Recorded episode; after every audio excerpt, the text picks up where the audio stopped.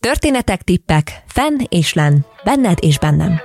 Lelked. Mentális egészség alapozás a Brain Bar és a Mély Levegő projekt közös podcastjében. Vegyetek egy nagy, mély levegőt, és indulás!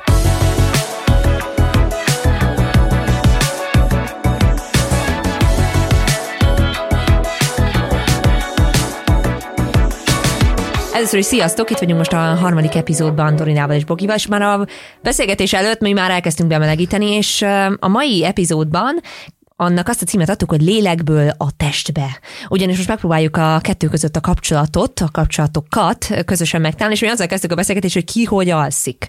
Ugye ezt picit most akkor ismételjük meg a hallgató kedvéért is, ugyanis épp azt mondtam, hogy én nagyon-nagyon jól alszom, és erre azt szoktam mondani a férjem, hogy ez egy ilyen szuper képesség, hogy én mennyire remekül alszom, és nagyon ritka az, hogy nem tudok jól aludni, de akkor az általában valamilyen szorongáshoz kapcsolódik, hogy nagyon, például nagyon féltem a Covid elején, hogy egyik barátom nagyon hamar Covidos lett, és ő neki az egészsége elég sérülékeny, és emlékszem, hogy nem is tudom, hajnali háromig fenn voltam, mert annyira féltem, hogy vele mi lesz így a, így a Covid mizériának az elején, tudjátok, amikor minden olyan bizonytalan volt, de hogy amúgy remekül alszom. Úgyhogy milyen helyzet veletek, Bogi, Dorina, ti milyen alvók vagytok? Sziasztok! Én alapvetően tudok kapcsolódni hozzád, én nagyon jó alvónak tartom magam. Mm, gond nélkül 12-13 óra megy egy húzamban, hogyha lehetőségem van rá, és ez így nálam nem is igazán egy ilyen kimerültségi tünet, uh-huh. hanem ez lenne így az alapállapot, hogyha ezt engedné a világ, és nehézség szerintem hogyha ekkora alvás szükségleted van, és még éjszakai bagó is vagy, akkor viszonylag nehéz ezt összeegyeztetni azzal a világgal, ami a, a koránkelést várja el, és a, a mondjuk négy-öt óra napi alvást, hiszen a produktivitás mindenek felett áll. Sziasztok! Hát nekem az alvás ez mindig ilyen változó volt. Uh-huh. Egészen kiskoromban kezdődött az, hogyha másnap történt valami nagyon izgalmas, vagy valami félelmetes, akár egy dolgozat, akkor nem tudtam elaludni egész éjszaka, és akkor így kimentem, meg anyát próbáltam ébrezgetni, meg, meg tesómat dobáltam mindenféle dolgokkal, hát ha felébred, és akkor nem kell egyedül lennem, és ez, ez így megmaradt egyébként továbbra is, hogyha bármi kicsit stresszesebb, vagy akár jó, akár rossz értelemben mhm. stresszesebb van másnap, akkor tuti, hogy nem tudok aludni, és ezerrel pörög az agyam, és csak így fekszem tök éberen, és mindenfélén gondolkozom. Az uh, egyébként így az álmokkal is együtt jár szerintem, vagy hogy így mondtad ezt a stresszes dolgot másnap. Nekem például most hány évvel? Hét, nyolc, nyolc évvel az érettségi után, még hét, hét évvel az érettségi után még mindig olyan rémálmaim vannak, hogy holnap matek érettségi. Komolyan? Ez azt hittem, hogy én ebben egyedül vagyok, ezek szerint mások is van ilyen? Izzadva felébredek, hogy nem, nem megy a matek érettség, és rájövök, hogy már le is diplomáztam. Igen, igen, igen. Ez, ez velem ez abszolút szokott lenni, ilyen dolog. Velem is. Nekem például a, egy töri téma záró előtt a jakobinos forradalom zajlott le uh-huh. teljesen álmomban. az egész forradalom, az elejétől a végéig. És, és így, ugye ilyen félálomban voltam, és akkor néha így felriadtam arra, hogy nem, nem, itt nem is ez történt. és akkor úgy át kellett gondolnom, hogy akkor mi is történt, és akkor vissza is, és így folytatódott a is forradalom az álmomban, és ez azóta is ilyen visszatérő motívum, meg az, hogy nem tudok olvasni vizsgán. Mindenki írja, mindenki tud válaszolni, meg vagy nem tudom mm. elolvasni, vagy hogy el tudom olvasni, akkor nem értem, hogy mi van odaírva, hmm. és rá stresszelek Milyen teljesen. összefüggnek ezek a mentális és testi dolgok. Ó, oh, hát itt már meg is volt itt a teaser, teaser a témával kapcsolatban. Ugyanis most, ahogy mondtam, ezt próbáljuk most majd felfedezni az epizódban. Mert vannak olyan dolgok, amik mi is már egyből így meghúztuk, vagy hát én vagyok ugye itt a laikus, de hogy egy, egyből össze kapcsolni valamilyen előismeret formájában, az, hogy valószínűleg akkor a stressz, vagy pedig az, hogy akkor a szorongás, vagy az idegesség az összefügg azzal, hogy akkor tudunk-e aludni, vagy nem tudunk aludni. Szerintem még sajnos mindig nem tartunk egy olyan ideális helyzetben, hogy ezt egy összefüggő egységként kezeljük, viszont abban valóban igazad van, hogy 1946-ban a WHO már úgy definiálta az egészséget, mint egy testi, lelki, szociális konstruktum. Uh-huh. Tehát, hogy az ember egészsége nem, nem csupán az, hogy nincsenek testi betegségei, sőt az egészség nem csak az, hogy betegségek hiánya, uh-huh. hanem egy pozitív egészségkép, ami erősségeket takar, és nem csak testileg, hanem mentálisan is, szociálisan is, ez a leginkább az emberek közötti kapcsolatokra, a jó kapcsolódásra vonatkozik, és ebbe beszokták hozni egyes szemléletek még a spirituális jól létet is. Tulajdonképpen, ha én arra a kérdésre próbálnék válaszolni, hogy Ildi jól vagy-e, akkor ezeket mind, e szempontokat mind figyelembe kéne vennem, és akkor mondhatnám azt, hogy jól vagyok? Alapvetően például, hogyha itt most megkérdezem itt a jelenlévőktől, hogy ki az, aki egészségesnek tartja magát, mondjuk így Feltesszük nem a... tudom, hogy... Oké, okay, Bogi feltette a kezét, Ádám. E, Ádám még egy feltette. kéz, oké. Okay. És hogy például valamelyikőtök szemüvegese esetleg. Hát nem hordom, szóval ez nem számít. akkor azt nem számít. De Nekem is van például- szemüvegem, de csak az ilyen, amikor 4K-ba akarom látni a filmeket. Igen, én is általában a mozihoz szoktam felvenni, de hogy például ezzel együtt, hogy szemüvegesek vagyunk, ami azt jelenti, hogy például a látásunk uh-huh. nem megfelelő, attól még mi egészségesnek érezzük magunkat.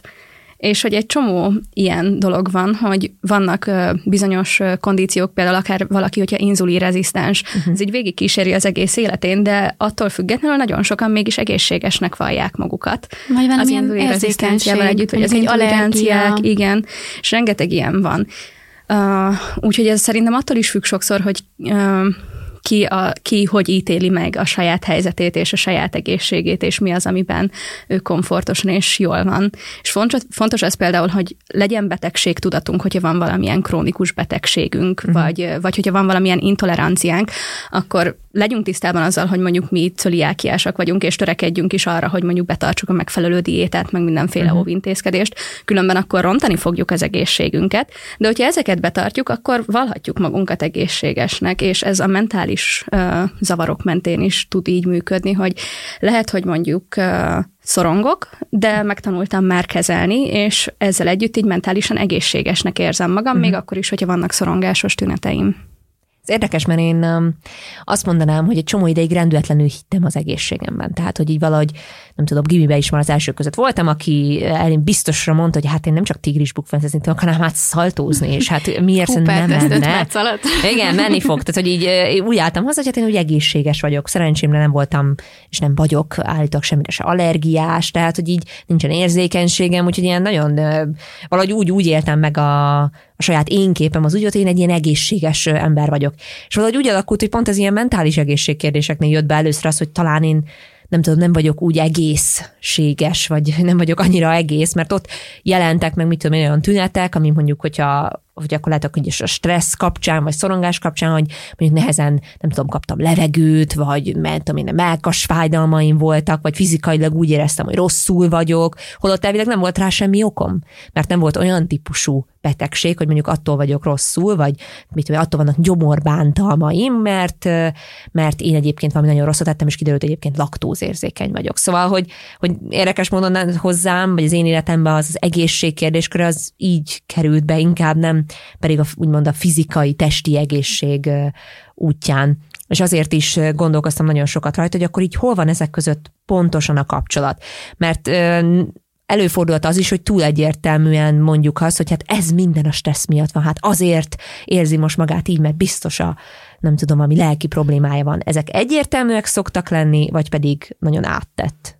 Pszichológusként például egy alapvetés, hogyha valaki érkezik hozzánk bizonyos tünetekkel, akkor először érdemes tovább irányítani uh-huh. a szomatikus orvoshoz, hogy megvizsgálja, hogy van esetleg valamilyen testi tünet, ami indokolhatja, Uh-huh. Vagy valamilyen testi ok, ami indokolhatja ezeket a tüneteket, és azok kizárását követően szokott megkezdődni a folyamat egy, egy ideális esetben. Hogyha felmerül bennünk ilyesmi, akkor mind a két orvoshoz el kéne menni, tehát úgymond pszichológus. Én már, orv, én már így tekintek, hát, hogy, hogy pszichológushoz is, és egyébként orvoshoz is el kéne menni párhuzamosan? Ez lenne a helyes folyamat? Mm, Változó, hogyha például uh, valakit elveszítettünk, és elkezdődik Mhm. uh-huh. egy gyászfolyamat, akkor valószínűleg a tüneteink eléggé visszavezethetőek a veszteség fájdalmához például.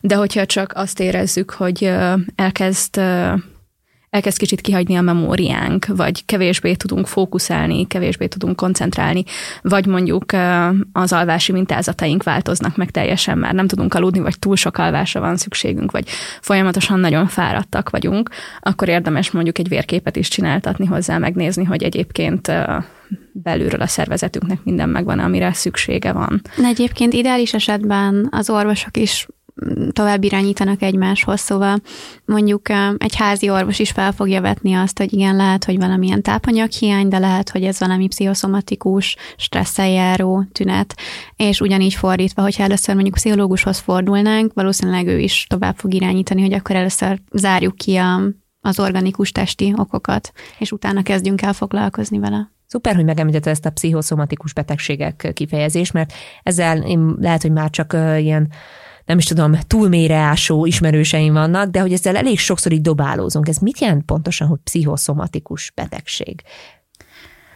Amikor a betegség kialakulásában vagy fennállásában a testi tényezők mellett lelki tényezők is szerepet játszanak. Mondanál Sőt, egy azt példát? is ide sorolhatjuk szerintem, amikor uh, igazából csak lelki tényezők vannak a kiváltó okok mellett, nem? Szóval van, hogy, van, hogy a kettő együttesen van jelen, és mondjuk a lelki tünetek ráerősítenek a testiekre, de van, hogy a kiváltók az alapvetően a lelki és a megnyilvánulása a testi. A legújabb egészségpszichológiai megközelítések szerint oh. ennek már egy új neve van. Uh-huh. Akkor le vagyok maradva. Amit most így pontosan nem is tudnék, de hogy már szét van választva Aha. a pszichoszomatikustól, és hogyha jól tudom, akkor a pszichoszomatikus az az, amikor van egy testi alaptünet, és akkor például az egyik mély levegő önkéntes egyébként uh-huh. pont most dolgozott ki erről egy posztot, így a pszichoszomatikus betegségekről, úgyhogy példát is tudok hozni, mert ő egy tök jó példát talált uh-huh. Anett hozzá, hogy Uh, hogy egy külföldi utazáson például valaki elkap egy súlyos bélfertőzést, akkor uh-huh. ugye az megvan, hogy miért alakult ki. De hogyha a tünetei még a kórokozók kezelését követően is fennmaradnak, akkor uh-huh. már valószínűleg az van, hogy továbbra is szorong a betegségen, uh-huh. és ezek tartják, tartják fent ezt az állapotot úgy, hogy valójában a kórokozók már nincsenek ott, hogy, uh-huh. hogy a tüneteket okozzák. Itt egy csomó olyan bonyolult kapcsolat van, amit nem olyan egyszerű felderíteni, viszont nekem azon a rögtön a kérdésem, hogy ha valaki mondjuk fizikailag rosszul érzi magát, akkor mindig van mellette mentális egészségügyi kihívás is, vagy jár ezzel kötelezően mentális egészségügyi kihívás, vagy pedig, vagy pedig ezek lehetnek teljesen külön is? Szerintem nem, nem jár egyébként szükségszerűen, ez már abszolút egyéni, hogyha mondjuk egy um, krónikus betegséggel találjuk uh-huh. szembe magunkat, akkor az um, mekkora szorongást vált ki mondjuk belőlünk, ami, ami szorongás utána visszahathat a testi mhm. működésünkre, uh-huh. mert a szervezetünk úgy érzékeli, hogy állandóan stressz állapotban vagyunk, uh, készenlétben van, gyengül az immunrendszer, szóval ez ez egy opció, viszont az teljesen egyéni, hogy kialakul-e ez a pánik vagy félelem az állapotunkkal kapcsolatban. Szóval hogy mm, itt valóban bonyolultak az összekapcsolódások, ezt szerintem a tudomány mai állása szerint még nem tudjuk képletekben levezetni, de az biztos, hogy ez egy holisztikus egész, amit egészségnek nevezünk, és ezek a faktorok erősen összefüggnek, és több irányból befolyásolják egymást. És az fontos, hogyha van akár egy krónikus betegségünk, akkor valamilyen szintű szorongást megéljünk a betegség kapcsán, mm. mert az fog arra sarkalni minket, hogy mondjuk kövessük a kezelés lépéseit, betartsuk a adott esetben vagy a diétákat, vagy bármilyen előírást, ami hozzá kapcsolódik. Uh, ugye ez nulla szorongással nem működne, mert nem igazán lennénk motiváltak arra. Akkor hogy... nem vennénk komolyan, mhm, úgymond? Igen, és, és ilyenkor van ez az adherencia például, hogy mennyire vagyunk hajlandóak bevenni a gyógyszert, hogy egy gyógyszert kell szednünk, uh-huh. akkor ez az adherenciánk ez alacsony, hogyha nem nincs betegségtudatunk, hogyha nem szorongunk egy picit sem ettől a kimeneteltől, de itt is ez még az egészséges szorongás, és az ártalmas, amikor már egy krónikus mértéket vesz fel a szorongás, akkor tud nagyon uh, hátráltató lenni ezekben Szerintem, a gyógyulási folyamatokban. Bocsánat, Szóval így a szorongás egy módja az, ahogy kapcsolatban legyünk önmagunkkal, azzal, ami bennünk történik, uh-huh. és ezeket um, tisztában legyünk ezekkel konkrétan, mert mondjuk ha elképzelünk egy állatot, aki nem érzékeli, hogy um, mondjuk belelépett valamibe. Egy tüskébe, vagy egy, egy tüskébe, akkor mondjuk így ugyanúgy megy tovább, és lehet, hogy ez azzal jár, hogy elfertőződik az a seb, és el fog pusztulni ebben az állapotban. Viszont ha érzi, akár itt nyilván most testi érzékelésről beszélünk, hogy van egy tüske a lábában, akkor megpróbálhatja kiharapni, vagy igazából bármit amely, amit, amire egy állat képes, az megpróbálhatja megtenni önmagával kapcsolatban. És szerintem ez a kulcs itt is, hogy éreznünk kell, hogy valami probléma van, éreznünk kell annak a súlyát, mert onnantól kezdve tudunk vele valamit kezdeni, és hogyha teljesen um, inszenzitívek vagyunk ezzel kapcsolatban, akkor meg se adjuk a lehetőséget, hogy elkerüljük azt az állapotot, amihez ez vezethet. Tehát akkor először is jó dolog, hogyha érzünk valamit, és még jobb, hogyha fel tudjuk ezt ismerni, mert az lehet akkor az első út, úgymond az első lépés, bocsánat, a gyógyulás felé. És kicsit ehhez kapcsolódik az eheti elmélyülő gyakorlatunk is, hogy ismerjük fel ezeket a jeleket. Egy olyan listát raktatok össze a november 11-én megjelenő új könyvben, amely arra vonatkozik, hogy vissza kellett emlékeznem, hogy miket éreztem a testemben különböző helyzetekben, és be kellett jelölnem egy listán. Itt a stressz és szorongás témakörében volt, úgyhogy én itt próbáltam is végigmenni, hogy akkor ezek mind fizikai tünetek voltak egyébként. Ezt majd mesétek, hogy egyébként ez hogy kapcsolódik, vagy miért ezek kerültek föl, ezek a leggyakoribbak. Én ilyeneket jelöltem meg magamnak, hogy állkapocs összeszorítása, ezt határozottan szoktam mm. stresszes helyzetben.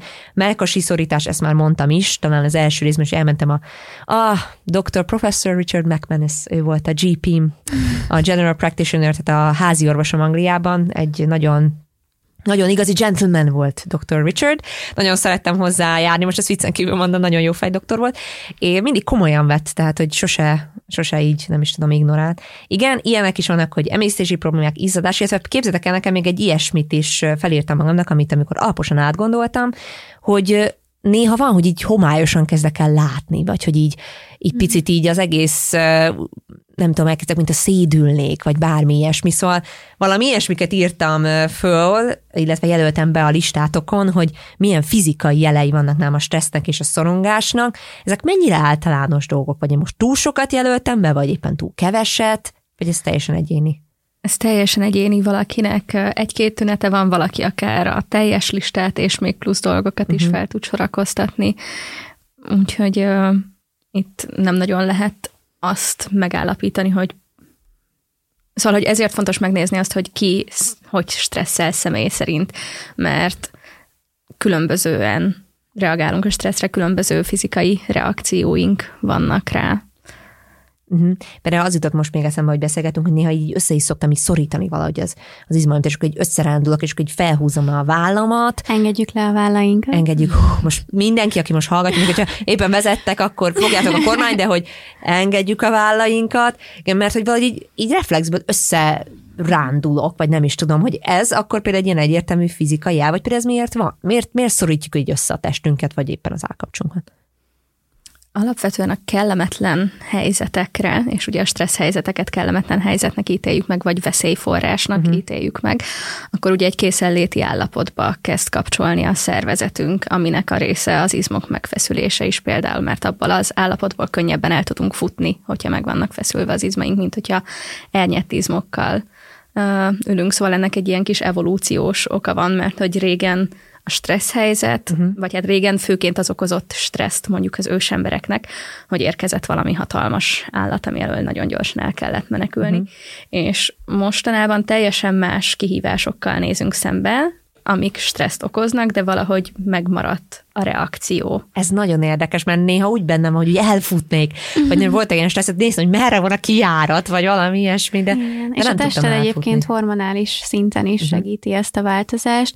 Mondjuk, hogy um, energiát csoportosít át mondjuk az emésztésről uh-huh. arra, hogy te éber legyél, és minél inkább um, el tudj futni, gyors legyél, támadni tudj. Húha. Szóval számos testi reakcióval jár a, a stressz megélése, úgyhogy ezért is hoztuk ezt a gyakorlatot, és azért um, kizárólag a testi tüneteit hoztuk most el, mert uh, ez szemlélteti szerintünk a legjobban, hogy egy mentális állapot hogyan nyilvánulhat meg testi szinten, de egyébként a szorongásnak számos más dimenzióban is vannak tünetei.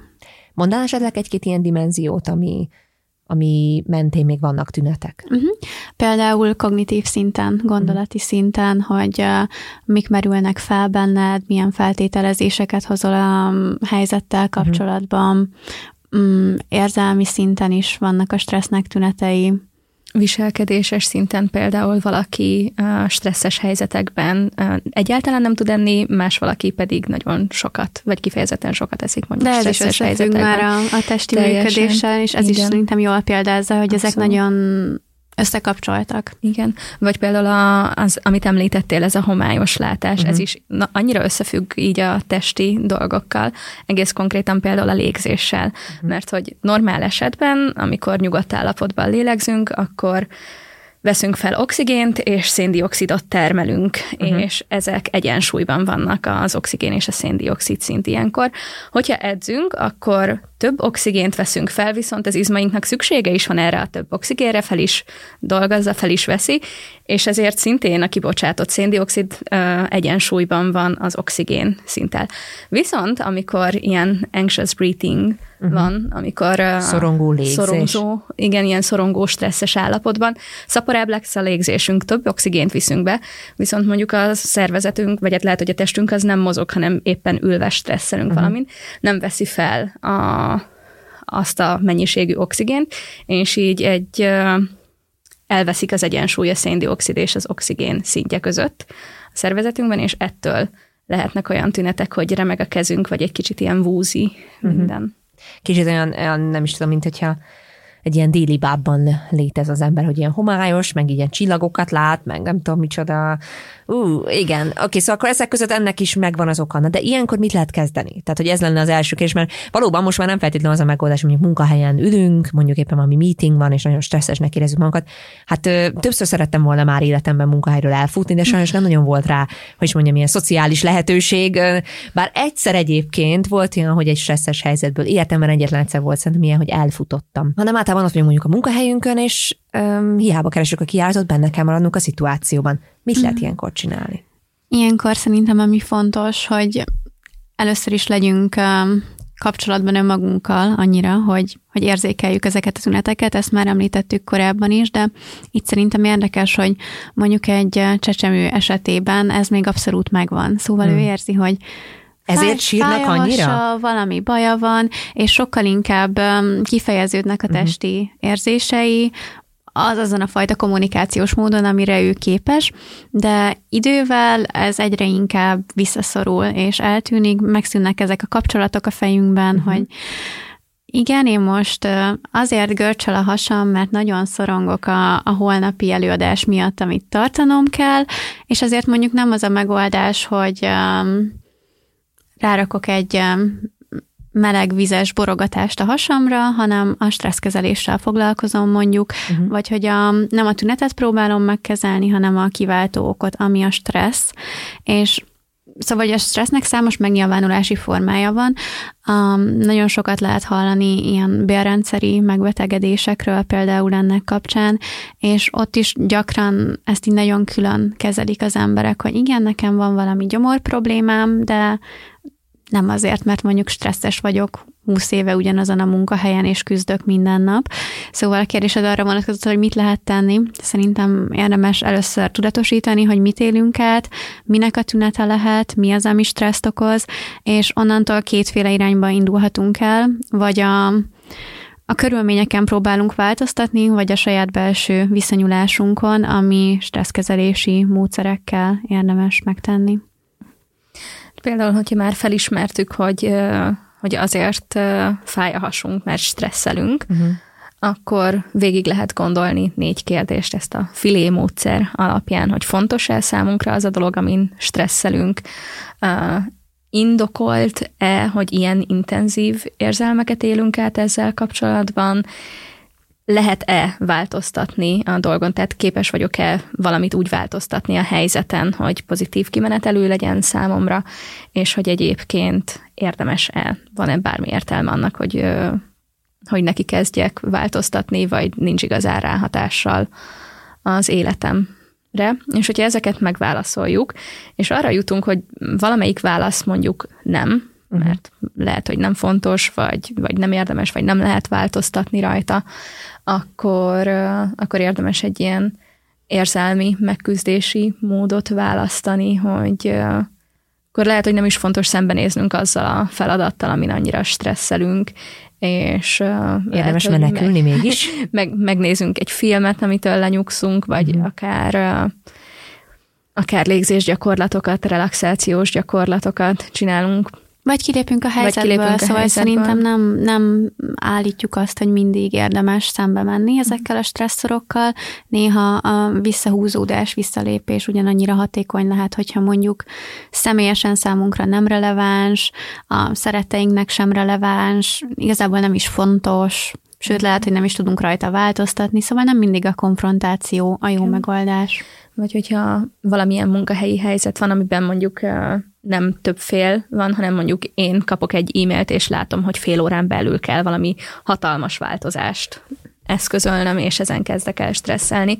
Akkor is például a légzőgyakorlat, vannak ilyen egy-két perces légzőgyakorlatok, amik nagyon jól beválnak, mert akkor oké, okay, hogy egy-két percet elvesztek az aktív probléma megoldásból, de lehet, hogy le tudom nyugtatni annyira a szervezetemet, hogy sokkal hatékonyabb tudok lenni a következő percekben. Hú, én ezt csináltam egyébként uh, személyes storytime, én délután négykor volt az államvizsgám. Ma, ma délután négykor? De hogy is nem, éve. ja, ja, azt hittem, hogy mondom, wow, és ide jött. Ja, tényleg, hát nem, de hogy egy, egy napon belül délután négyre voltam beosztva, és hát nem tudtam aludni nyilván a stressztől, a szorongástól, már reggel mm. nyolckor fenn voltam én, az éri bagoly, és reggel nyolctól nem tudtam belekezdeni semmilyen más cselekvésbe, mm mert annyira, annyira izgultam, hogy így egyszerűen nem tudtak bevonni. De várnom kellett még délután négyig, amíg sorra kerültem. És amiért releváns itt ez a történet, hogy én például szerintem óránként kétszer nyugtattam meg magam ilyen légző gyakorlatokkal, és nyertem vissza azt az állapotot, hogy oké, okay, képes vagyok megcsinálni, meg tudom védeni a diplomamunkámat, tudni fogom a tételeket, mert, mert ez így van, csak most a szorongásom, szorongásom azt mondja, hogy ez nem fog menni. És nagyon érdekes volt így egy napon belül, ezt szerintem egymás után minimum ötször megcsinálni, megnyugodni, majd uh, elkezdeni izgulni azért, hogy miért vagyok nyugodt, majd, majd újra megcsinálni ezeket a légző gyakorlatokat, és nekem azóta érzem azt, hogy ezek valóban működnek, és egy stressz helyzetben, hogyha eszünkbe jut egy-egy ilyen, mert már van hova nyúlnunk, és nem akkor kell mondjuk a Google-ban nézelődnöm mm, légző gyakorlatok után, mert arra nem lettem volna képes, de mivel már a birtokomban volt, ezért így kipróbáltam, és sorozatosan működött, és ennek is ugye ugyanaz a hatásmechanizmusa, hogy a légzésünket befolyásolva hatunk vissza arra, hogy a testünk nyugodtnak érzi magát. Nekem például az, hogy megtudjam, hogy ennek biológiai alapjai vannak, az nagyon kellett az, mert előtte így mm. mindig mondtam, hogy most légzőgyakorlat, mi az Isten kezdek, kezdek én egy légzőgyakorlattal. Mm mert hogy ez hogy tudna megnyugtatni, hát egyébként is lélegzem, és nagyon szkeptikus voltam az egész kapcsán, és alapvetően, hogyha stressz helyzetben vagyunk, lezajlik a természetes stresszreakció a szervezetben, amint már Dorina is említett, hogy ilyenkor hormonális és egyéb változások is történnek, és a stresszreakciónak a vége az egy ilyen relaxációs fázis, amikor elkezd visszaállni a szervezet ebbe a nyugalmi állapotba. A nyugalmi állapotba. És ezt a relaxációs választ, ezt ki tudjuk váltani légzés gyakorlatokkal. Hogyha még fennáll a stressz helyzet, és elkezdünk uh, odafigyelni a légzésünkre, mély levegőket veszünk, mély hasi légzés, igen, akkor, akkor ugyanúgy ki tudjuk váltani ezt a relaxációs választ, mert ugyanazt a belső környezetet teremtjük meg a szervezetünkben, mint ami természetesen is megtörténne. Egyébként ennek pont az ellenkezőjét hallottam nemrég valakitől, mert hogy nem ennek a cáfolatát, csak hogy pont ellentétes irányba használta ki ezt a folyamatot, hogy egy nagy teljesítmény helyzet előtt azt érezte, hogy nem izgul eléggé, vagy nem izgatott eléggé, mm. és azért így elke, elkezdte ezt művien kiváltani magában, szóval, hogy így um, gyakran vett kicsi levegőket, és próbálta testileg megteremteni azt az izgatottsági állapotot, ami szerinte teljesítményfokozó lehetett abban a volt. helyzetben, és amúgy az is lett. Szóval nagyon érdekes, hogy mennyire oda-vissza tudjuk ezt használni, hogyha tudatosak vagyunk vele kapcsolatban. Igen, ez egy ilyen nagyon oda-vissza folyamat, hogy az, ahogy érzünk, hatással van arra, hogyan lélegzünk, és az, ahogy lélegzünk, hatással van arra, hogyan Igen. érzünk. Igen. Úgyhogy egy ilyen kör, körforgásban van. Én egyébként egyik ámulatból a másikba esett, mert olyan szempontból egyrészt ez az ilyen micsoda lifehack, tehát hogy, hogy erre még nem gondoltam, hogy így direkt még izgatottabb hát legyek. Erre még én sem, nekem is kikeredett, kikerekedett a szemem, amikor ezt mesélte, de analóg módon teljesen működhet. Ez érdekes egyébként, mert valóban vannak olyan pozitív, most egy sok negatív dolgot említettünk a stresszel kapcsolatban, de pozitív stresszt igénylő helyzetek, amikor meg igenis úgymond jól jön az, hogy esetleg a teljesítményünk mm. jobban működjön. És most megemlítettünk, hogy főképpen egyébként lesz egy külön epizódunk, tehát pont a következő, ami egyébként ilyen, ilyen munka, meg karrier, meg ilyen témákkal fog foglalkozni. Hogyha úgy érzitek, hogy esetleg most nem beszéltünk ki mindent, akkor ne aggódjatok, mert még lesz egy külön epizód ezzel kapcsolatban. De ami még szerintem egy tök fontos és érdekes terület ennek az egész, tulajdonképpen hogyan kapcsolódik össze a testünk és a mentális egészség témaköre, az az én fejemben úgy fogalmazódott meg, hogy hogyan látjuk úgymond önmagunkat, és hogyan látjuk a testünket. És kicsit eh, ezért szerettem volna behozni ebbe a részbe az önképnek a témáját, miért és mikor alakul ki, és egyetem miképp látjuk magunkat. Ez onnan indultam ki, amikor készültem így erre az epizódra, hogy hát rengeteget foglalkozunk egyszerűen csak a hétköznapunkban a, nem tudom, a külsőnkkel, milyenek vagyunk, minek látjuk mi magunkat. Picit már beszéltünk az önértékelésről, és az, hogy milyenek látjuk a személyiségünket, na de talán egyik ilyen kézenfekvő példát, hogy hogyan látjuk önmagunkat. És talán még annyit említenék, hogy amikor egyszer belegondoltam, hogy mennyire hétköznapivá vált a tükör az életünkben, akkor kicsit pont, amit említettél, Bogi, az ilyen evolúciós pszichológia szempontjából, látom, mert ez egy nagyon-nagyon hirtelen változás, hogy pár évszázaddal ezelőtt különböző pandúrokat és betyárokat nem tudtak elkapni évtizedeken keresztül, mert nem tudták, hogy hogy néznek ki. Mert nem volt tükör csak a leggazdagabb nemesek otthonában, nem volt fotó, csak olajfestmény, és ma meg már minden egyes nap folyamatosan látjuk önmagunkat például egy telefon kameráján és keresztül. Nem csak önmagunkat, szóval igen, van tükör, vannak fotók, és és annyi embert látunk a világ különböző tájairól, mint még soha ezelőtt. Plusz szerintem itt a médiának is hatalmas szerepe van, ami szintén közvetít valamit uh-huh. a, mhm. a kinézet kapcsán.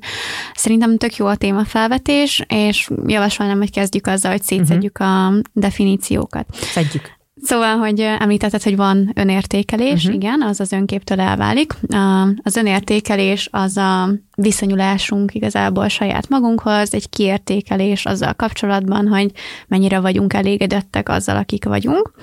Az önkép az mentális reprezentáció saját uh-huh. magunkról, ebbe beletartozik a testkép is. Uh-huh. Szóval így jutottunk el a legkisebb halmazig. A testkép pedig már nevéből árulkodóan arra vonatkozik, hogy milyen kép van meg a testünkről, ami sok esetben eltérhet attól, hogy valójában kinézünk. Mikor alakul ez egyébként ki? Tehát amikor mondjuk egy gyermek először felismeri magát a tükörben, akkor elkezdhet potenciálisan arról gondolkodni, hogy na akkor ez vagyok én, ilyen vagyok, vagy az úgy eddig még teljesen oké, és csak aztán rárakódik rengeteg társadalmi és szociális réteg. Hogy fest ez a folyamat? Um, Alapvetően amikor elkezdünk felcseperedni, és elkezdjük begyűjteni az információkat a világból, nagyon sokszor megfigyelők vagyunk, hogy nem, nem konkrétan tanítanak nekünk dolgokat, csak kivonatoljuk azokat az információkat, amiket hallunk, és ezeket is beépítjük például abba, hogy hogyan gondolkozunk saját magunkról. Szóval egy olyan példát tudnék mondani, hogy nekem kiskoromban például bejött az énektanárnő, és le volt púderezve az arca, ami nagyon szokatlan volt tőle, és ettől hangsúlyosabbá váltak az arcbőrén a pórusai. Uh-huh. És nekem az iszonyatosan tetszett, mert még nem tudtam, hogy az arcbőrön a tágpórusok azok valamilyen ördögtől való dolgoknak Manapság, számítanak. hát az hát utolsó dolog, tágpórus. És, és az az első, és akkor emlékszem, hogy mentem haza, és akkor anyának is mondtam, hogy milyen jó, hogy ilyen, és hogy ilyen lyukacsos volt a bőre, és hogy mennyire jól nézett ki, és mat volt, és hogy ő is tud-e ilyet csinálni, és akkor elkezdte mondani, hogy jaj, hát ne is mondjam, hát szörnyű, neki is ilyen ocsmánypórusok vannak az arcbőrén. Hmm. És így kezdett el átalakulni az én fejemben is az, hogy hogy gondolkozom arról, hogy milyen egy szép arcbőr. És ez minden dologgal kapcsolatban így működik, hogy megtanuljuk, hogy a társadalom milyen viszonyulást épített ki ezek köré, akár mondjuk így a vörös hajjal kapcsolatban, hogy nagyon sokáig az volt ugye így az uralkodó sztereotípia, hogy fú, az fura, fú, az ijesztő, fú, az csúnya. Hát Egy Júdásnak ilyen... mindig vörös hajjal festettek. Most ez, ez rosszul hangzik, de tényleg, tehát az ilyen, nem tudom, művészet történet egyik ilyen érdekes fordulat, hogy mikortól nincs vörös haja Júdásnak az hmm. különböző bibliai festményeken. Aztán. Meg hogy akkor az is, hogy mikor alakult, tehát például egyszer láttam egy nagyon érdekes kiállítás, majd megkeresem neked, hogy a ami az volt, hogy azt hiszem, igen, ez az Ashmolean Múzeumban volt, és ott volt ez az, hogy akkor azt hiszem Isten arca, vagy valami ilyesmi volt a címe, és a lényeg a lényeg, hogy bármilyen ilyen bármilyen istenképről is van szó, tehát itt a vallásokon átívelve, hogyan alakult itt az ábrázolás, így, mm. így kultúrákon is év, ezredeken, évszázadokon keresztül. És a lényeg a lényeg, hogy például voltak van ilyen fordulatok, tudod, hogy akkor nem tudom, szűke hajú-e Mária. Mm. Egy idő után meg már barna hajú lett, mm. meg mindenféle ilyesmi, amikor a szűk elkezdték azonosítani azzal, hogy hát ez nagyon kihívó. Igen. Értelmezéseket kapcsolunk minden ilyen jellemvonáshoz. És még egy ilyen személyes példa, én például gyerekként erősebben szeplős voltam, most már így annyira nem, de így nem volt semmiféle visszanyulásom ehhez így alapvetően, mert tehát, hogy én ezt láttam, anyukám is szeplős, én is az vagyok. Aztán így, amikor elkezdtem így más gyerekekkel kapcsolatban lenni, akkor így elkezdett bennem is kialakulni az, hogy szeplősnek lenni fura, nem elfogadott, olyan különc, de olyan negatívan különc, és például én azért évekig nyaranta nem mentem kijátszani, hogy ne jöjjenek elő a szeplőim, majd amikor most már így felnőtt lettem, és pár évvel ezelőtt ez kialakult egy divatnak, és most már festenek, emberek szeplőket szeplő. festenek maguknak, szóval hogy akár így egy ilyen rövid, viszonylag rövid időtávon is belül ezek, akár az ellentétükre tudnak fordulni ezek a társadalmi értelmezések egy-egy tulajdonság kapcsán, de valóban ez már gyerekkorunktól kezdve alakul ki akár nem is kell hozzá még tükör, mert mondjuk kapunk visszajelzéseket, amikor gyerekként még nem érdekes számunkra a tükör, mondjuk azzal kapcsolatban, hogy jaj, milyen kis kikerekedett vagy kisfiam. És, milyen és, kis aranyos pufi kislány. Igen, ja. igen. És ezeket mind beépítjük mind az önképünkbe, mind, mind a testképünkbe. A testkép kapcsán szerintem még kifejezetten érdekes, hogy amikor emberek egy nagyobb fogyáson vagy hízáson mennek keresztül, akkor a testképük ezzel nem változik szükségszerűen. Szóval hmm. nagyon sok olyan beszámolót olvasni és hallani, hogy mondjuk valaki lefogyott 50 kilót, de a tükörben még mindig nem egy, nem tudom, 60 kilós nőt lát, hanem egy 110 kilósat. Szóval, hogy nehezen változtatható a, a testképünk, mert annyira berögződött ként van jelen, és ez szerintem a testképzavar, étkezési zavaroknál kifejezetten jellemző, hogy a tükörben teljesen mást látnak, mint ami jelenleg a testük. Ez, ez szerintem nagyon érdekes, hogy, hogy ebbe a témába elkezdtünk belásni, mert ez picit arról beszél nekem, hogy akkor ezek szerint a testképünk az folyamatosan formálódik. Tehát, hogy az nem, nem olyan, hogy egyszer már kialakult, hogy így nézek ki, és akkor ez ott így meg is mm. állt, hanem egészen életünk végéig Láthatjuk van, hogy láthatjuk igen. magunkat máshoz, de van, hogy ugyanúgy látjuk magunkat. Igen, akkor nehezen ez, változtatható mondjuk Aha. ilyen alapvető jelenvonások tekintetében, hogy mondjuk én mondjuk soványnak tartom magam, uh-huh. vagy nem, de szükségszerűen változik, hiszen mondjuk kialakul tegyük fel óvodáskorban.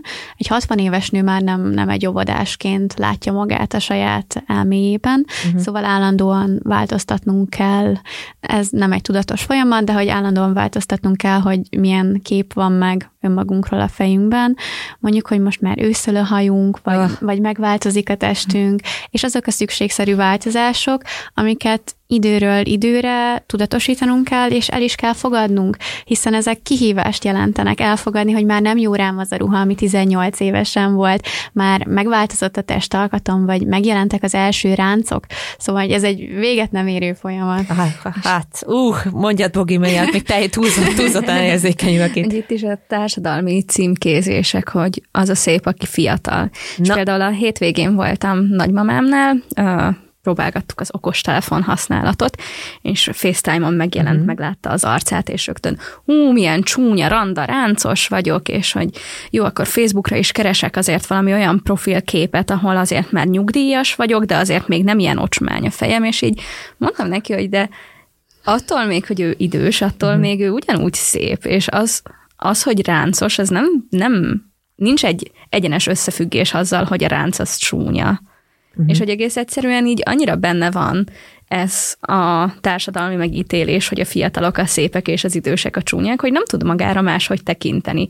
És így mondtam neki, hogy pedig én ugyanolyan szépnek látom most is, mint amilyen uh-huh. 50 éves korában láttam, csak időközben eltelt 30 év. Nagyon fiatal centrikus világban élünk, akár így a, az idősek reprezentációjával kapcsolatban, akár így a szépségideálokkal kapcsolatban nagyon el van tolódva a, annak az irányába szerintem, hogy csak a 20x évesek az ideálisak, és onnantól kezdve már csak lefele van. Igen, ez és a már csak véget ér az rosszabb lehet. élet. Igen, az volt a fénykor.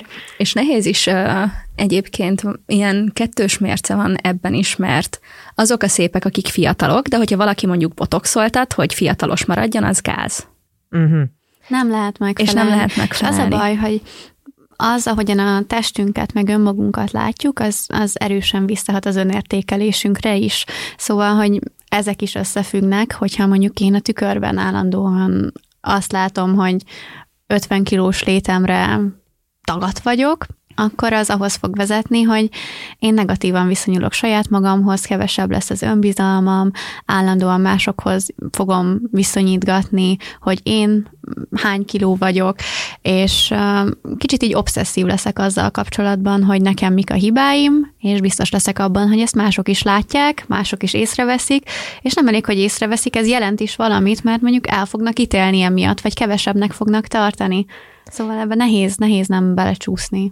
Igazából jó pár dolgra szeretnék reagálni, és az egyik szerintem az az, hogy hogy ez a... Az őszhajszálaktól. Az őszhajszálak, erre gondoltam pontosan. Ez érdekes, mert nekem a családtagjaim közül mindenkinek nagyon sok haja van például, viszont elég hamar őszülnek. És akkor ez kicsit már, már most elkezdtem azon gondolkozni, hogy miért van az, hogy a bátyám az ilyen Richard Gere hangulatban van már most, és hogy ez így nem fair, mert hogy én meg biztos, hogy nem, így, nem, nem ilyen, nem tudom, akkor én ezek a Julia Roberts, ez nem, valahogy nem így fog sikerülni. Szóval, hogy ami bennem egyből felmerült, az az, hogy egy idő után elkezdjük mi is elhinni ezeket a dolgokat. Ez egész biztosan így van, hogy ezt úgy érzem, hogy az összes ismerősömön magamon is abszolút tapasztalom, hogy például rendszeresen szoktam olyat csinálni, hogy én a közösségi médiámat, így kitisztítom, tehát az Instagram cleansing, hogy akkor a bőrömet is double cleansing látom el, mert hát a fiatalság.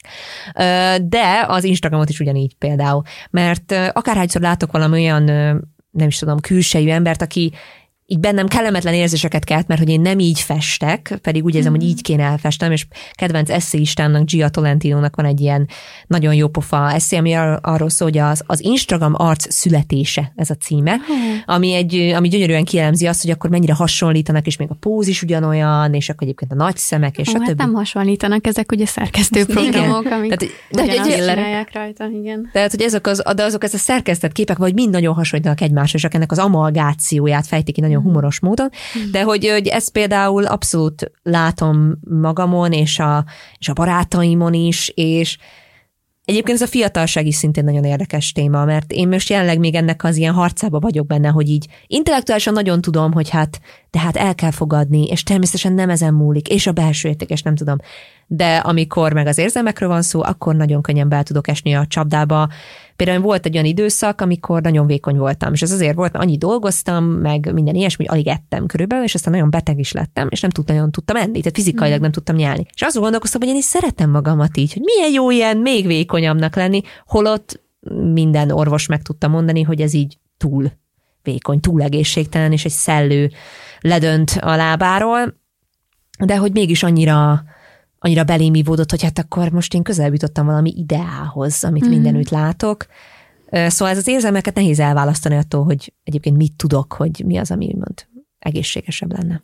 Szerintem mi hárman, akik most itt ülünk, még inkább a, a Tumblr korszakban voltunk benne. Éldi nem bólogat, úgyhogy lehet, Én a Tumblr nem annyira használtam, igen. Ugye ott voltak jelen ilyen um, nagyon irreális testi elvárások, szóval mondjuk ilyen nagyon-nagyon vékony nőkről, akiket így idealizáltak, de manapság a face-up meg a testszerket, testszerkesztés korában nagyjából ugyanezt éli át a mostani tini fiatalság, hogy irreális elvárásokat látnak állandóan szemben, főleg online, és úgy gondolhatják teljesen jogosan, hogy rajtuk kívül mindenki így néz ki, hiszen nincs ott egy ilyen kép alatt, hogy most rajtam van egy facefilter, vagy most már vannak egyébként olyan body effektek, amik egy videóban mondjuk összehúzzák a derekadat. Szóval, hogy szinte észrevétlenül változtatják meg a testalkatodat, és kicsit ugyanazt élik át szerintem, talán még durvábban, mint mi, így a Tumblr korszak fiataljai, így nagyjából tíz évvel ezelőtt, és ez, és ez nagyon nehéz, mert igazából kitől kaphatnának tanácsot. Még a, a szüleink korosztálya, ő, ők még nem éltek át hasonlót, hiszen ők nem online nőttek fel, talán még mi sem teljesen, uh-huh. de így a nálunk picit fiatalabbak azok, akik az első generáció, hogy teljesen digitálisban születtek, és egy hú, ez hurán hangzik, de hogy, de hogy a digitális világban szocializálódnak, és ehhez, kapcsolód, e, ehhez kapcsolódóan még kevés a kapaszkodó. És hogy itt is előjön az, hogy ilyen uh, mix signeleket kapnak a körülöttük lévőktől, mert látják Instagramon a tökéletesre szerkesztett arcokat és a tökéletesre szerkesztett alakokat, és vannak ezeknek a tökéletesre szerkesztett profiloknak a kritikusaik, uh-huh. akik így jól megmondják, hogy ez mennyire káros a fiatal uh-huh. lányokra. Viszont ennek azt az eszközét választják, hogy akkor kitesznek egy mémet, hogy mondjuk nincs, nincs csúnya nő, csak kevés pénz, és akkor bevágják mondjuk Kylie Jennernek a 14 éves kori képét a plastikai uh-huh. beavatkozások előtt, és utána, hogy most. És ezzel is pont azt a szembeállítást teszi meg, hogy akkor csúnya volt, most szép, Uh-huh. Lehet, hogy nem természetesen, de hogy ezzel is azt az üzenetet küldik a fiatal lányoknak, hogy, hogy nem volt szép anélkül, tehát hogy nem is kell elfogadniuk önmagukat. Nagyon érdekes, mert ez tök sok ilyen anyagot láttam mostában, az a nem csúnya vagy, hanem szegény. Igen, ilyen, ez, a, ez a videók, illetve még az is, szóval az is egy érdekes dolog, hogy megfogalmazhatunk valamilyen, nem tudom, aggályt, nem feltétlenül kritikát, hogy aggályt, hogy amikor például abból, hogy valaki mondjuk akkor nem tudom, nem tökéletesen vékony, vagy megint azt, hogy azt mondom, hogy tökéletesen vékony. Miért az a tökéletes? Miért ez a jel, mi ez a jelző? Miért ez a jelző? Na de mindegy. Lényeg a hogy nem mondjuk ilyen testalkatú, de akkor abból csinál egy humor verziót. Van például egy nagyon népszerű, egy ausztrál komikus nő, aki például mindig kipöldizál ilyen videókat. Mm arra vonatkozóan, hogy valaki ilyen, nem tudom, esztétikusan, esztétikusnak szánt módon, nem tudom, takarít, mondjuk hiányos, viszonylag hiányos ruházat, és akkor ezt ő kipardizálja. De hogy akkor ebből megint az jön, hogy akkor tehát a másfajta testalkat tulajdonképpen a humor jár. Tehát, hogy akkor vagy nem tudom, csinos vonzó, vagy humoros. Ezek az opciók vannak, hogy ez a, ez a két verzió az, ami így létezik. Vagy nem, tehát, hogy az se, azzal se vagyok én így teljesen kibékülve. De, de hogy ne csak a, arról beszéljünk egyébként, hogy, hogy a fiatal lányok, hogy ez jól sejtem, hogy ez igazából mindenkit érint, tehát a teljes skálát. Vagy, csak, vagy a lányokat jobban, vagy hogy működik az, miért ők vannak kiemelve? Az biztos, hogy a, a fiatalokat, a tinédzsereket jobban, mint uh-huh. más korcsoportot, de azon belül a fiatal fiúkat és lányokat egyaránt érinti.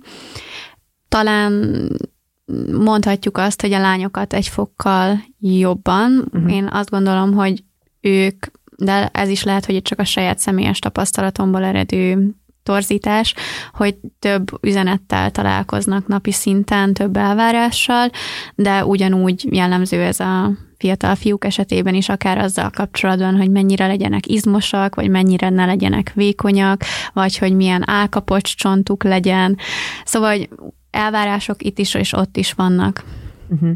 De ez megint csak szerintem nagyon érdekes, hogy mikor kezdenek ezek az elvárások kialakulni, mi táplálja őket, és egyébként hogyan lehet úgymond küzdeni ellenük. Mert én azt is mondanám, hogy igen, hogy ez a leg, amikor úgymond az identitás és az önkép formálódik, ezt kimondhatjuk, hogy ekkor formálódik leginkább a testkép a mondjuk a tinédzser korszakban, ekkor alakul át, vagy? Hát ugye ennek azért vannak fázisai, szóval, uh-huh. hogy mondjuk um, egy csecsemőnél is idővel alakul ki, hogy mondjuk ő egy um, különálló entitás, és nem, nem a környezetének vagy a, a szüleinek a kiterjesztése, hanem uh-huh. ő, ő külön létezik egyedül, és van egy ilyen um, shift, ami eljön bizonyos életkorban, hogy oké, okay, akkor én, én egy önálló egyén vagyok.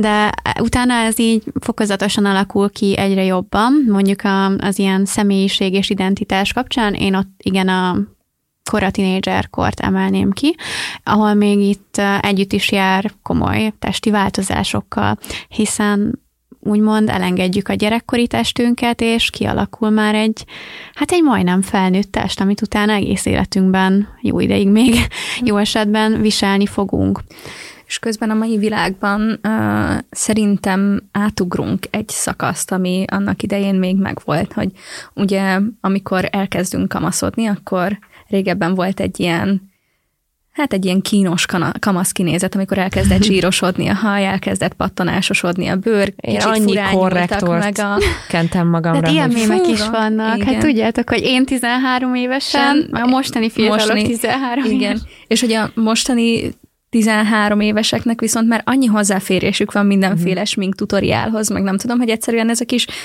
kínos szakasz. A kísérletező, meg- hívjuk, meg- hogy a kísérletező szakasz. az úgy megszűnt valahogy, mert hogy úgy előttük van, hogy hogy kell tinikorban divatosan és jól kinézni rögtön.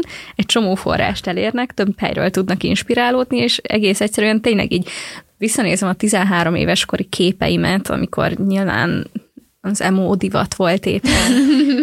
És Tokió, És hallgattam. Tokió Hotelt hallgattam, igen. És ahhoz képest, hogyha megnézek egy mostani 13 évest, akkor sokszor, mint hogyha a divat magazinokból léptek volna ki, vagy legalábbis egy ilyen tökéletes Insta feedből.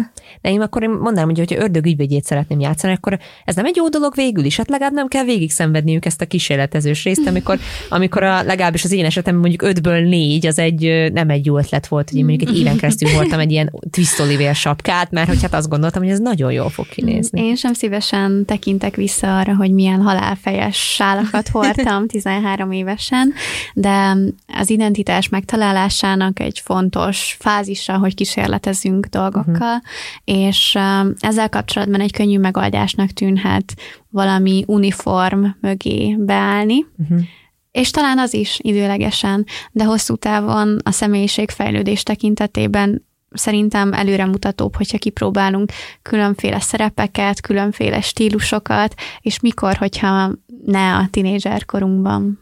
Én most is nagyon szeretek próbálkozni egyébként, nagyon fura ruhatáram meg, meg is teheted, de, de ott annyira adja magát, hogy, uh-huh. hogy keressük, hogy kik vagyunk, és igazából még egy tiszta lapra írhatunk fel bármit, és, és szerintem ez egy nagyon izgalmas folyamat, de én látom azt is, amit te mondasz, hogy mennyivel könnyebb lett volna így, hogyha már készhez kapom azokat az eszközöket, hogy na, betöltetted a 13-at, most már kávé nagylány vagy, akkor most ezt is így kell csinálni. Igen. Már ha nagy lány lennél, hát én még eléggé el voltam más helyeken.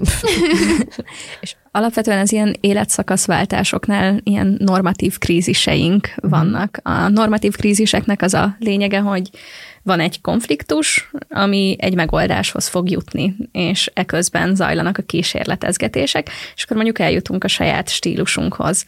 Viszont, hogyha ezt így készhez kapjuk, régebben például az volt egy ilyen nagyon egyértelmű példa, az ilyen normatív kríziseknek az ilyen korai lezárásához, vagy hát ahol nem is történt meg Túl tulajdonképpen a korai, kon- konfliktus, mert hogy mondjuk orvos családba született a gyermek, uh-huh. és akkor tök egyértelmű, hogy ő is orvos lesz.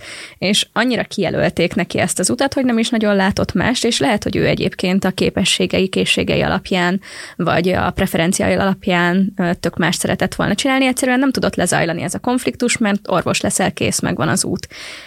És és így nem is, nem is biztos, hogy megtalálja ebben önmagát a későbbiekben, és lehet, hogy itt is van egy ilyen, hogyha ennyire készhez kapod azt, hogy hogy kell kinézni, és ez jó, akkor lehet, hogy nem alakul ugyanúgy a saját személyiséged. Mm, Bár ez, ez csak spekuláció, Igen, azt emeljük igen, ki, de persze. egyébként ezt ö, korai zárásnak nevezik, amit Bogi most bemutatott, hogy nem kérdőjelezzük meg azokat a készhez kapott, könnyen elérhető hát vagy elvárásokat, vagy utasításokat, például, hogy orvosok leszünk-e, például, hogy szeretnénk-e ugyanolyan kinézetet, mint az összes korunkbeli, és um, ezek idővel legtöbbször visszacsapnak, szóval, hogy pár év múlva belekerülhetünk ebbe az állapotba, hogy nem kísérleteztünk, nem próbáltunk ki dolgokat igazából, sokkal inkább el tudunk fogadni egy választ, hogyha mi jutunk arra, hogyha mi vezetjük le a képletet, mint hogyha csak valaki azt mondja, hogy igen, ez ennyi. És ez, ez a kísérletező szakasz, amin jó átmenni személyiségérés tekintetében, de olyan szempontból a spekuláció, hogy mondjuk a, a tinikori stíluskeresés ennek megfeleltethető-e. Azon gondolkozom, miközben hallgattak titeket, hogy lehet valaki folyamatosan normatív krízisben? Mert hogy így, hmm, így nekem ez tetszik ez a leírás, tehát hogy én ezt, ezt élem az elmúlt 15 évben. Én egy folyamatos normatív krízisbe vagyok. Milyen krízisben? Vagy vannak, vannak ennek különböző Á, ajaj, ajaj. Igen. életkorhoz köthetően. Életkorhoz köthetően. Hát szerintem például az egyik ilyen, nem is tudom, kísérletező normatív krízis, az, az folyamatosan azért megtalálni, hogy melyik, mit melyik munka illik hozzám a legjobban, például ilyenek abszolút vannak. Vagy akár egyébként például maga ez az ilyen én kép stílus dolog, és ha már visszakapcsolódunk erre, hogy a, az nem tudom, fiatalság dicsőítése témakörhöz, biztos ennek is egyébként rengeteg antropológiai meg evolúciós pszichológia ered, eredője lehet. Az például az én fejemben nagyon sokat jár, hogy meddig maradhatok fiatal, hogy lehetek-e mondjuk örökké fiatal, uh-huh. mert nagyon úgy tekintek magam, mint az én, nem tudom, én képem, vagy önképem, és, és ehhez tartozom valamennyire a testképem is, az az, hogy én fiatal vagyok.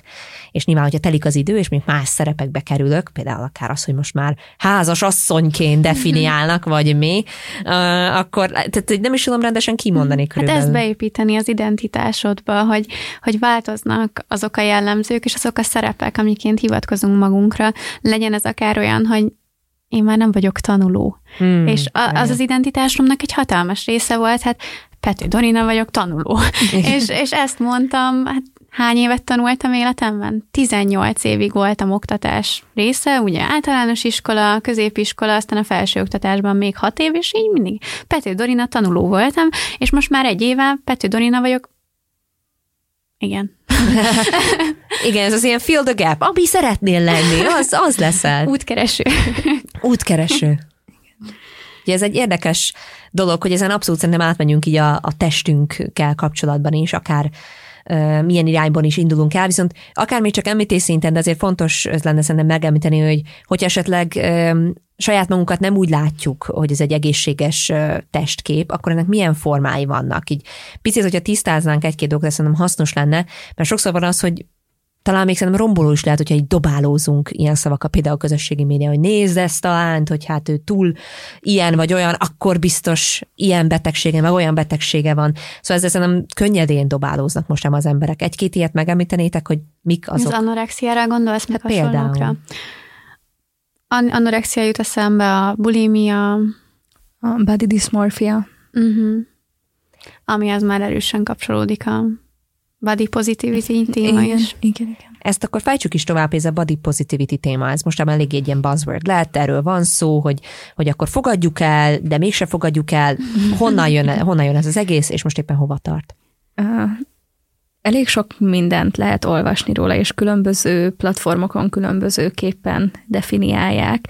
Nekem, ami nagyon tetszik megközelítés, az az, hogy fogadjuk el a testünket abban az aktuális állapotában, amiben van, hmm. és próbáljunk ne gyűlöletet érezni iránta. Egyúttal szeressük a testünket és önmagunkat annyira, hogyha valami egészségtelen, akkor azt próbáljuk kiküszöbölni, és próbáljunk az egészséges irányba haladni. Tehát, hogy öm, nem feltétlenül kell magunkra úgy tekintenünk 50-60 kiló plusz súlyjal, hogy nem lehet ránk nézni, és ocsmányak vagyunk, de ettől függetlenül fogadjuk el azt, hogy ez nem feltétlenül egészséges, és tegyünk az egészségünk érdekében, hogy ezen változtassunk. Kérdés. Nagyon sok mindenről, amiről beszélgettünk eddig, mintha mindegyikben az ilyen egyensúly, vagy ahogy egészségesen látjuk magunkat, akár a beszélgetés elején a, a stressz témakörében, és a szorongás témakörében, és akár a testkép témában, hogy az lenne fontos, hogy megtaláljuk azt a balanszot, amiben egyszerre látjuk azt, hogy pozitív, amilyenek vagyunk, és szeretjük magunkat a tükörben, és vesszük észre azt, hogyha mondjuk valami nem szolgálja hosszú távon az egészségünket. Egyrészt valóban az egyensúly, másrészt pedig az egyéni szükségletek és igények, amik uh-huh. nagy szerepet játszanak abban, hogy mondjuk mit kezdünk el, vagy mit gyakorlunk. A body positivity kapcsán is két iskola van, legalábbis egyes különválasztások szerint. Ez egyik a body positivity, uh-huh. a másik pedig a body neutrality. Okay. Szerintem nagyon érdekes, nekem jó volt így erről olvasni.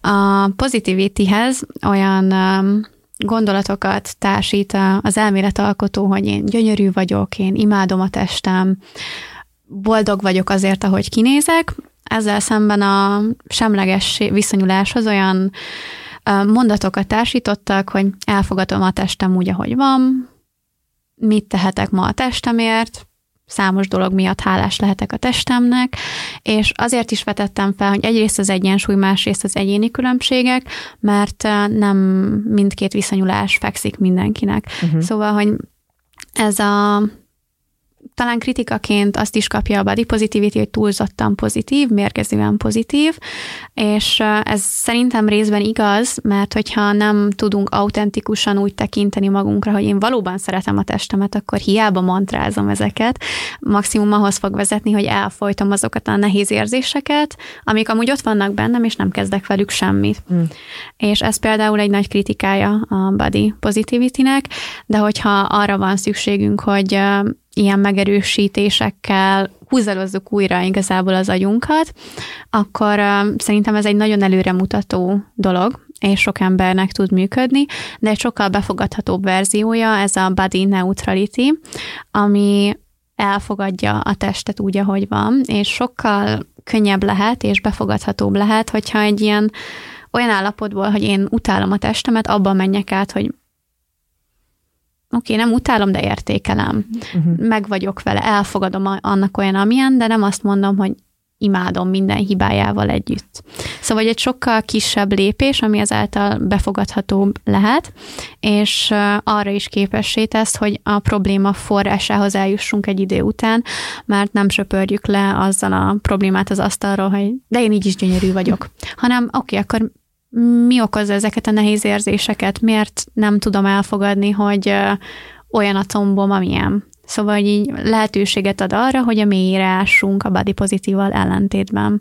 Meg úgy konkrétabb szintre hozza tulajdonképpen a testünkről való gondolkodást, mert a body positivity az igazából így a szépségre irányul rá, uh-huh. ami, mint tudjuk, teljesen relatív. Minden test szép. Igen, Igen. és hogy például a közízlés szerint mondjuk a hosszú combok a szépek, de nem lehet mindenkinek hosszú lába, és akkor valaki úgy tud viszonyulni a lábához, hogy nem hosszú, tehát akkor nem néz ki jól a lábam, és akkor utálni kell. Hm. De hogyha megpróbálom úgy megközelíteni, hogy cserébe mondjuk elvisz helyekre, elvisz helyekre és emiatt fel tudok mászni a lépcsőn, és mondjuk vagy fel tudok menni egy kilátóra, és gyönyörű helyeket látok, akkor már tudok úgy tekinteni arra, a, ugyanarra a lábra, hogy oké, okay, köszi, hogy vagy. Elfogadással. Igen. És nekem pont ezt tetszik egyébként a body neutrality-ben, amit mondasz, Bogi, hogy nem a, nem a szépséget helyezi megint a középpontba, hogy minden, mindegy milyen vagy, úgyis, úgyis szép vagy, hanem az, hogy tök mindegy, hogy szép vagy-e, praktikus a lábam, tök jó, hogy van, hálás vagyok, érte. Igen. Abszolút. Érdekes most ezt hallgatnom. Nagyon fontos tanulságok vannak nekem ebbe, a, ebbe az epizódban, mert már szinte magamra is ismerek ez a, ez a beszélgetés alatt, hogy milyen időpontokon, hogyan tekintettem például a, a saját testemre, vagy így a testképpel kapcsolatban milyen elképzeléseim voltak, mert volt, amikor úgy fogtam föl, hogy hát a testem az arra van, hogy hát az elmémet szolgálja. Tehát az utolsó dolog, ami, ami fontos, hát ez valahogy ott elnavigál, de a lábam elvisz helyekre. Tehát én, a, én már ennek a szélén voltam, ennek a, ennek a neutrális, semleges hozzáállásnak, hogy nem úgymond nem számít az esztétikája, Igen, csak jussak pont el. egy kritikája a body neutrality-nek viszont, hogy kihagyhatjuk azt, hogy valóban szeressük a testünket, hmm. pedig mondjuk képesek lennénk rá csak nem tesszük meg ezt a plusz lépést, hogy amúgy szeretni is lehet, és nem csak elfogadni. Szóval ez egy összetett téma, ami most jól kijött a uh-huh. te személyes példádból is. Na hát akkor örülök, hogy haszna volt ennek a példának, és egyébként remélem nektek is hallgatók, nektek is hasznosak ezek a példák, amiket hozunk. És amit még így a végére nekem egy tök fontos tanulság, hogy az adott állapotban, vagy az adott pillanatban, mert hogy egyfolytában változunk, hát ha valami változik, akkor a, például a beszélgetés elérő a stressz helyzetek is alakulhatnak, nem mindig ugyanabban a helyzetben vagy vagyunk, és hát a testünk is alakul. Úgyhogy én már például a saját pszichológusomnak, amikor most újra egy másik folyamatba kezdtünk bele, akkor felírtam ugye a listára neki, hogy hát egyébként mi lesz, hogyha terhes leszek? Oh, hát akkor aztán minden megváltozik, úgyhogy például ettől én személyesen tökre félek, hogy akkor a saját, nem tudom, testképem hogyan alakul majd át, úgyhogy nem mindig ugyanabban az állapotban vagyunk, és mm. korunkkal minden változik, viszont itt most remélhetőleg kaptatok egy-két témát, ötletet, kérdésfelvetés, ami alapján tovább tudtok róla gondolkodni, és erre bíztatunk titeket. Viszont nagyon fontos, hoztunk nektek most is elmélyítő gyakorlatot, úgyhogy ne felejtsétek el majd megcsinálni, és mondjátok el, hogy hogy sikerült. Nagyon köszönjük, és találkozunk jövő héten. Sziasztok! Sziasztok! Az eheti elmélyítő gyakorlatunk a stressz tünetek felismerésében segíthet majd nektek. Megtalálhatjátok a Mély Levegők projekt új könyvének, az öntözőnek a hasábjain, a Libertin kiadó gondozásában. Köszönjük, hogy velünk tartottatok. Ez volt a Lelket Podcast pszichoedukációs műsora. Kövessétek a Brainbar és a Mély Levegő projekt csatornáit, és osszátok meg velünk a gondolataitokat, hiszen a mi podcastünk csak a ti történeteitekkel lehet teljes. Jövő héten találkozunk. Ha más podcastekre is kíváncsi vagy, hallgassd meg a Béton műsor ajánlóját. El tudod képzelni, hogy a podcastet, amit éppen most hallgattál, fél év múlva már a mesterséges intelligencia generálja? Mi sem. De ha érdekel, eljötte már a gépek lázadása. Hallgass bele az Embertelen podcastbe. Orsós Lajos vagyok, a műsor házigazdája. Egyelőre még élőben. Egyelőre. Fedezzük fel együtt, hogyan ismerkedik, randizik, mesél és vitatkozik Betty és Péter, két teljesen mesterséges intelligencia. Lajos, a podcast címét mond még egyszer, Léci. Oké. Okay. Embertelen podcast. A műsor a Béton partnere.